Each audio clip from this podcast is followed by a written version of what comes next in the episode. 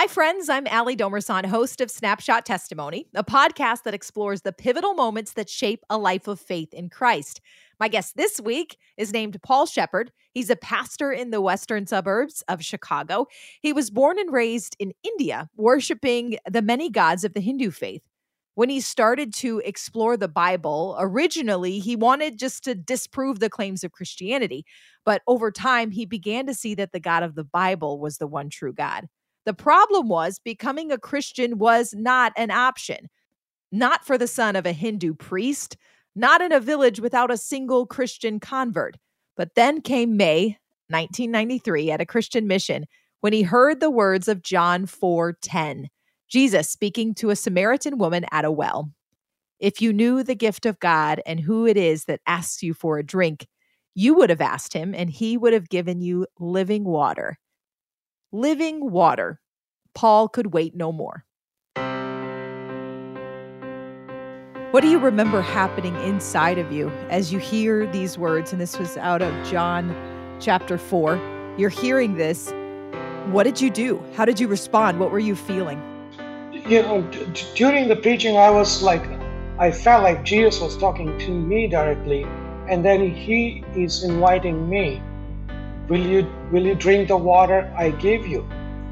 And that was like jesus talking to me directly. And I, that was my moment. I said i'm ready i'm ready. I'm, I'm going to take the step and accept jesus as my savior today. Yeah.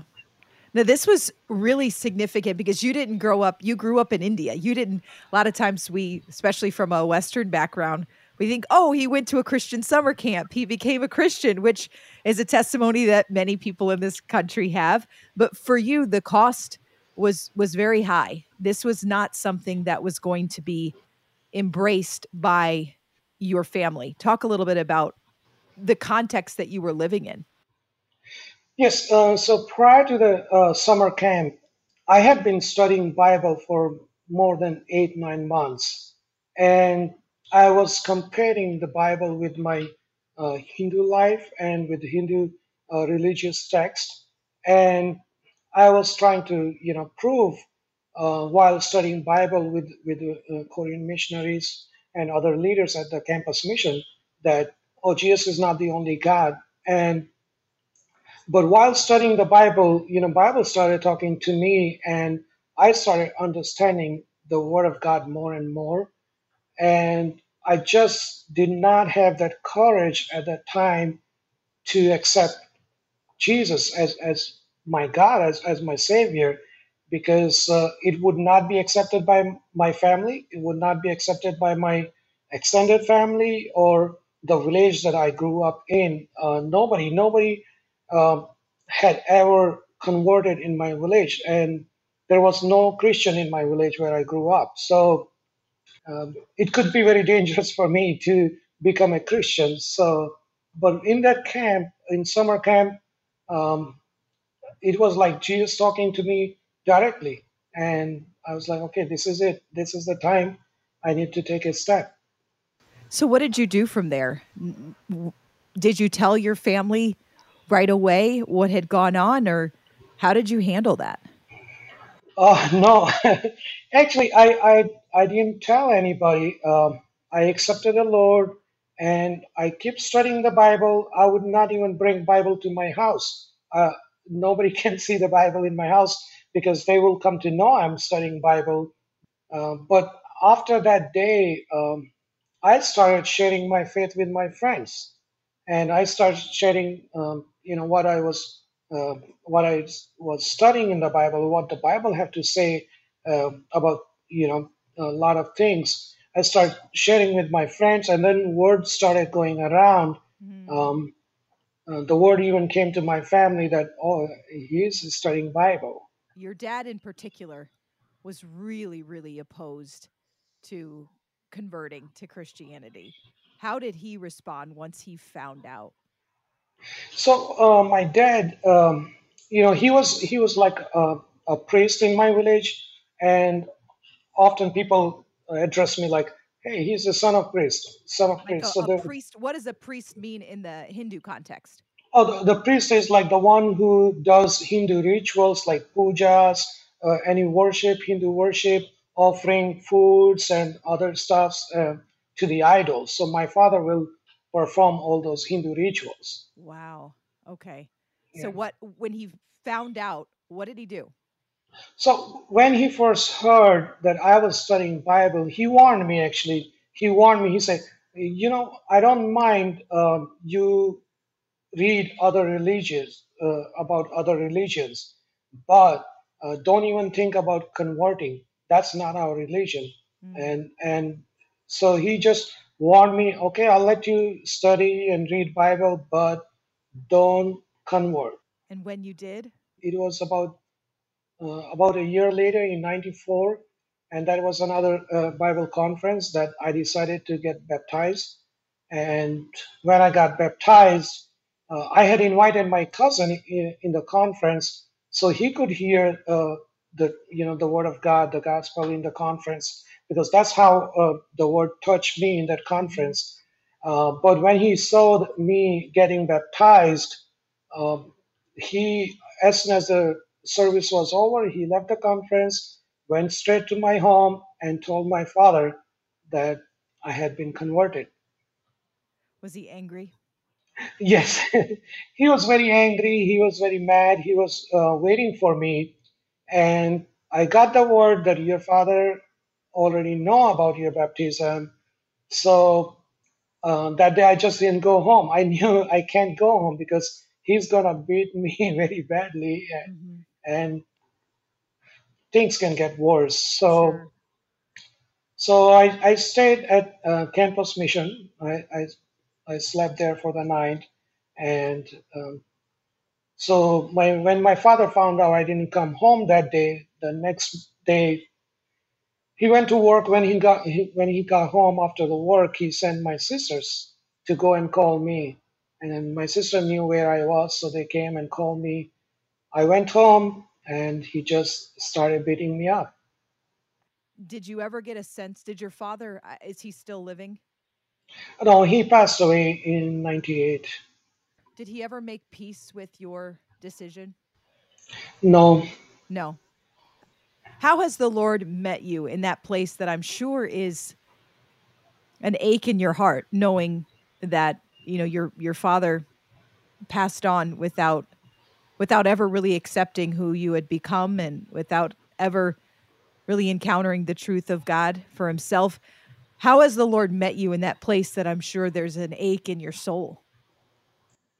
You know, um, one of the big um, experience I had after I accepted Jesus that I had peace in my heart, and I knew what I had been doing, you know, in my previous life was all in vain. Those idols are not true God, and now that I knew um who the true God is, so I just couldn't deny it. I knew, uh, I wish he would have uh, accepted uh, Jesus, but uh, he was a, a very hard person and he wouldn't bend easily. Mm, So, and even that day, um, what hurt me the most was um I love my dad, and um, you know, we are eight siblings, and everybody used to say that, oh, among all the eight kids, your dad loved you the most. And I say, yeah, I, I love him too. And, um, you know, he wanted me to be somebody follow his footsteps. He used to even teach uh, Hindu religious books to the people. He would go to a park and people would gather around. And Sometime I had to accompany him, and so he wanted me to do what he was doing. But now that when he found out I had been converted, that was like his all his dreams have shattered, and I have brought disgrace to the, his family, to him, to his name, and what would people think? So he asked me uh, while he was waiting. He asked me, "Okay, today I want to ask you one thing. Either you choose your Bible or you choose me. You need to choose between one." And that that question really uh, hurt me a lot because he, he, how can a child deny to you know to the father no, I don't, I, I don't choose you. But I knew I was very clear in my heart. Uh, I can't deny Jesus because he died on the cross for me, and uh, I can't deny him. So the, the Holy Spirit told me just you don't have to answer the question, just stay quiet. I know your heart. And when I did not answer my dad, um, he just uh, stopped beating me and he said, Today I lost my son. So, yeah, that really hurts. I wish he would have come to faith. Yes. What has God done in the rest of your family? Initially, everybody thought uh, I was crazy and I was uh, insane. Like people, every everyone would call me crazy, but God worked, and slowly, slowly, even um, my sisters, two of my sisters have accepted the Lord, and they're serving the Lord. And even my extended family, my uh, mom's brother's family, the whole family have accepted the Lord.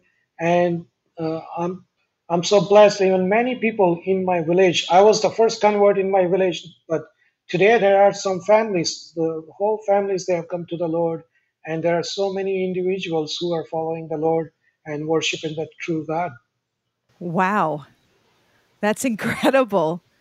And when you look back on what it has cost you to follow Jesus, I mean, when you read scripture, you must really relate to those passages that talk uh, talk about you know Jesus being most important. It's not mother, father. Even if they forsake you, the Lord will receive you. You know when Jesus wouldn't even see his own family who was wanting to see him, and he said, "This is my family." When you read verses like that, that you're not the first one who had mm. to give up to really follow Jesus. What does it mean to you?